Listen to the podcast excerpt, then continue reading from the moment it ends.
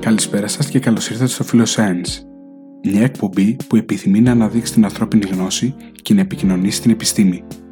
Πίσω το μικρόφωνο είναι ο Βασίλης και στην παρουσίαση της εκπομπής είναι ο Φίβος.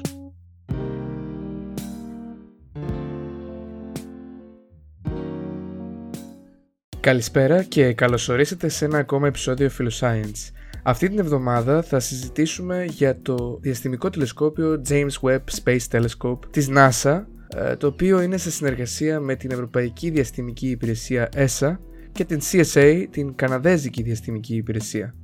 Στις 25 Δεκεμβρίου του 2021, μετά από πολλές αναβολές, κατάφερε επιτέλους να εκτοξευτεί το James Webb Space Telescope.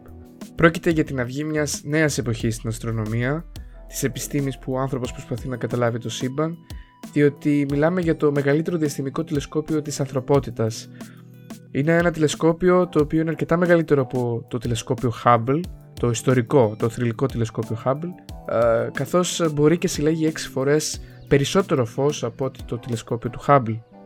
Το James Webb Space Telescope είναι σχεδιασμένο να παρατηρεί και να φωτογραφίζει το σύμπαν στο υπέρυθρο και υπάρχει συγκεκριμένος λόγος που το τηλεσκόπιο ε, είναι σχεδιασμένο να είναι ευαίσθητο στην περιοχή του υπερήθρου. Ένας λόγος είναι ότι κάθε σώμα ένας πλανήτης, ε, μια καρέκλα, εσείς ε, έχετε θερμοκρασία πάνω από το απόλυτο 0, τη θερμοκρασία Kelvin εννοώ, όταν λέω απόλυτο 0, και κάθε σώμα το οποίο έχει θερμοκρασία μεγαλύτερη του απόλυτου 0 εκπέμπει και μεταφέρει θερμότητα στο περιβάλλον. Ο πιο συνηθισμένος τρόπος ε, είναι με τη μορφή υπέρυθρης ακτινοβολίας. Επομένως το James Webb Telescope μπορεί να παρατηρήσει πολλά αντικείμενα τα οποία εκπέμπουν υπέρυθρη ακτινοβολία. Ένα άλλο πλεονέκτημα της υπέρυθρης ακτινοβολίας είναι ότι μπορεί και διαπερνά περιοχές που περιέχουν σκόνη και αέρια όπως έχουν τα νεογέννητα άστρα και οι πρωτοπλανήτες. Τώρα ένας άλλος λόγος που επιλέχθηκε το υπέρυθρο είναι ότι ο στόχος του τηλεσκοπίου είναι ένας από τους στόχους του τηλεσκοπίου είναι και η μελέτη των αρχαιότερων γαλαξιών του σύμπαντος. Είναι γνωστό όμως ότι όσο πιο μακριά βρίσκεται ένα αντικείμενο όσο πιο αρχαίο είναι δηλαδή αν θέλετε, τόσο πιο μετατοπισμένο είναι το φως του προς την υπέρυθρη περιοχή του φάσματος και αυτό οφείλεται στη διαστολή του σύμπαντος, είναι ο λεγόμενος νόμος του Hubble. Έτσι, αν θέλει κανείς να μελετήσει τους αρχαιότερους γαλαξίες, θα πρέπει το τηλεσκόπιό του να είναι ευαίσθητος στις πιο υπέρυθρες περιοχές του φάσματος. Σύμφωνα με την NASA, το James Webb Space Telescope έχει τέσσερις βασικούς στόχους. Ένας στόχος είναι η αναζήτηση για το φως των πρώτων αστέρων και γαλαξιών που σχηματίστηκαν στο σύμπαν λίγο μετά από τη Μεγάλη Έκρηξη. Ο επόμενος στόχος είναι να πραγματοποιηθεί μελέτη του σχηματισμού και της εξέλιξης των γαλαξιών. Ο τρίτος στόχος είναι η κατανόηση του πώς σχηματίζονται τα άστρα και οι πλανήτες. Ακόμη είναι επιθυμητή η μελέτη πλανητικών συστημάτων και η διερεύνηση της πιθανότητας ύπαρξης ζωής σε αυτά. Και τώρα θα ήθελα να μιλήσω για τις φωτογραφίες που βγήκαν στη δημοσιότητα οι οποίες καταγράφηκαν σε μόλις 7 ημέρες ε, να υπενθυμίσω κάπου εδώ ότι το James Webb Telescope έχει μπροστά του μια δεκαετή αποστολή επομένως είμαστε ακόμα στην πολύ αρχή ακόμα δεν έχει ξεκινήσει πρακτικά η έρευνα του James Webb Space Telescope και πάμε να δούμε λίγο τι έχει βγει στη δημοσιότητα ε, από τις 12 ε, Ιουλίου και έπειτα. Θα μιλήσουμε για τις 5 ε, πρώτες φωτογραφίες, τις κύριες φωτογραφίες, τα κύρια δεδομένα τα οποία έχουν βγει στη δημοσιότητα. Καταρχάς θα ήθελα να αναφερθώ στην μελέτη της ατμόσφαιρας του γίγαντα πλανήτη με την ονομασία WASP 96B. Είναι αλήθεια και είναι πραγματικότητα ότι πήραμε το πιο αναλυτικό φάσμα που έχουμε πάρει ποτέ από κάποιον πλανήτη. Τώρα εδώ θα ήθελα να τονίσω ότι όταν μιλάμε για φάσμα ε, αναφέρομαι σε φάσμα απορρόφησης και ο τρόπος που μπορούμε να το σκεφτούμε είναι ότι σκεφτείτε το ουράνιο τόξο ή μπορείτε να φανταστείτε το έμβλημα των Pink Floyd όπου, είναι, όπου αναλύεται το φως από ένα πρίσμα ε, στην ουσία το φάσμα απορρόφησης τι είναι, είναι το ουράνιο τόξο, αλλά ε, με διαφορά ότι υπάρχουν κάποια σημεία που διακόπτεται το συνεχές του ε, όπου εκεί είναι κάποιες γραμμές οι οποίες ε, έχουν απορροφηθεί.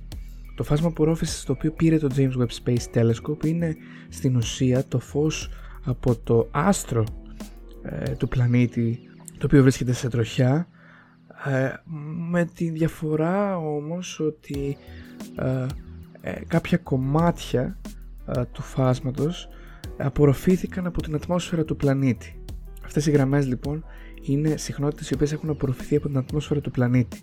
Και αυτά που μάθαμε είναι τα εξής. Αυτός ο γίγαντας αερίων πλανήτης, ε, ο οποίος βρίσκεται σε απόσταση 1150 ετών φωτός από εμάς, ε, μάθαμε ότι ε, το φάσμα του μαρτυρά ότι αυτός ο πλανήτης έχει σύννεφα από νερό, δηλαδή υδρατμούς. Στην ουσία βρήκαμε σε μια τόσο μεγάλη απόσταση, βρήκαμε σε έναν γίγαντα πλανήτη αερίων, ο οποίος μάλιστα απέχει, ε, βρίσκεται πολύ κοντά στο μετρικό του άστρο, είναι πιο κοντά από την απόσταση που είναι ο Ερμής ε, από τον ήλιο, είναι 4,5% της απόστασης γης ήλιου. Παρατηρήσαμε και ανακαλύψαμε ότι αυτός ο πλανήτης έχει σύννεφα από νερό. Υπάρχει νερό λοιπόν στην ατμόσφαιρα αυτού του πλανήτη, σε μορφή υδρατμών ενώ η θερμοκρασία ξεπερνά τους 700 βαθμούς Κελσίου. Α, όμως η πιο διάσημη φωτογραφία η οποία έχει βγει στη δημοσιότητα ήταν ε, όταν βγήκε η φωτογραφία της πιο βαθιάς ματιάς μας στο σύμπαν. Το web αποκάλυψε την πιο απομακρυσμένη όψη του σύμπαντος που έχει καταγραφεί ποτέ από την ανθρωπότητα όπου σε αυτή τη φωτογραφία βλέπουμε ένας μήνος γαλαξιών το οποίο είναι 4,6 δισεκατομμύρια χρόνια στο παρελθόν το οποίο παραμορφώνει βαρυτικά τους μακρινούς γαλαξίες που βρίσκονται από πίσω. Το φως αυτών ταξίδεψε 13,1 δισεκατομμύρια χρόνια. Έπειτα μια άλλη ιδιαίτερη φωτογραφία ήταν το πλανητικό νεφέλωμα Ring Nebula όπως λέμε ένα νεφέλωμα το οποίο πραγματικά φωτογραφήθηκε με πρωτοφανή λεπτομέρεια η φωτογραφία που βλέπετε στο εξώφυλλο πρόκειται για τμήμα από το νεφέλωμα της Τρόπιδος όπου αποκαλύπτονται χιλιάδες νεογέννητα άστρα. Πρόκειται για μια φωτογραφία η οποία είναι η αγαπημένη μου και θεωρώ ότι είναι από τις πιο εξωσημείωτες και ίσως από τις φωτογραφίες που είναι σήμα κατά τεθέν του James Webb Telescope. Τέλος, θα αναφερθώ στο λεγόμενο κουιντέτο του Στέφαν, για μια ομάδα πέντε γαλαξιών, όπου είδαμε τους τέσσερις από τους πέντε γαλαξίες να αλληλεπιδρούν μεταξύ τους όπου μπερδεύονται τα αέρια και η σκόνη ε, δημιουργώντας πυκνώματα και αυτό έχει ως αποτέλεσμα να έχουμε φοβερή τρομερή αστρογένεση πολύ αστρογένεση. Επίσης κάτι το οποίο δεν το βλέπουμε στο κοντινό υπέρυθρο αλλά το βλέπουμε στο μέσο υπέρυθρο όταν κανείς ε, βγάζει τη φωτογραφία στο, σε πιο σε μεριές του φάσματος που είναι πιο μετατοπισμένες προς το υπέρυθρο. Στο μέσο υπέρυθρο λοιπόν βλέπουμε ότι η κεντρική περιοχή του γαλαξία πάνω ε, φαίνεται να φωτίζεται έντονα το οποίο δεν το βλέπαμε στο κοντινό υπέρυθρο. Και αυτό ε, μαρτυρά την παρουσία μιας γιγάντιας μαύρης τρύπας με εκατομμύρια φορές ε, τη μάζα του ήλιου μας έτσι η οποία τρέφεται με ύλη από το γαλαξία αυτή όμως είναι μόνο η αρχή του James Webb Space Telescope. Νομίζω αυτά είναι αρκετά για την πρώτη μας γνωριμία με το μεγαλύτερο τηλεσκόπιο της ανθρωπότητας. Θα έρθουν ενδεχομένως πολλά πράγματα στο μέλλον. Αναμένουμε πολλά πράγματα ε, και πολλές ανακαλύψεις από το συγκεκριμένο ε, εγχείρημα και πραγματικά μόνο αισιοδοξία μπορεί να υπάρχει για το μέλλον της επιστήμης της αστροφυσικής και της κοσμολογίας. Σας ευχαριστώ πάρα πολύ που με ακούσατε. Εγώ είμαι ο Φίβος Δημητρίου και θα τα πούμε σε ένα επόμενο επεισόδιο. Από τον ε, Φίβο Δημητρίου και από τον Βασίλη Παπουτσί να είστε όλοι και όλες καλά. Γεια και χαρά. Γεια σας.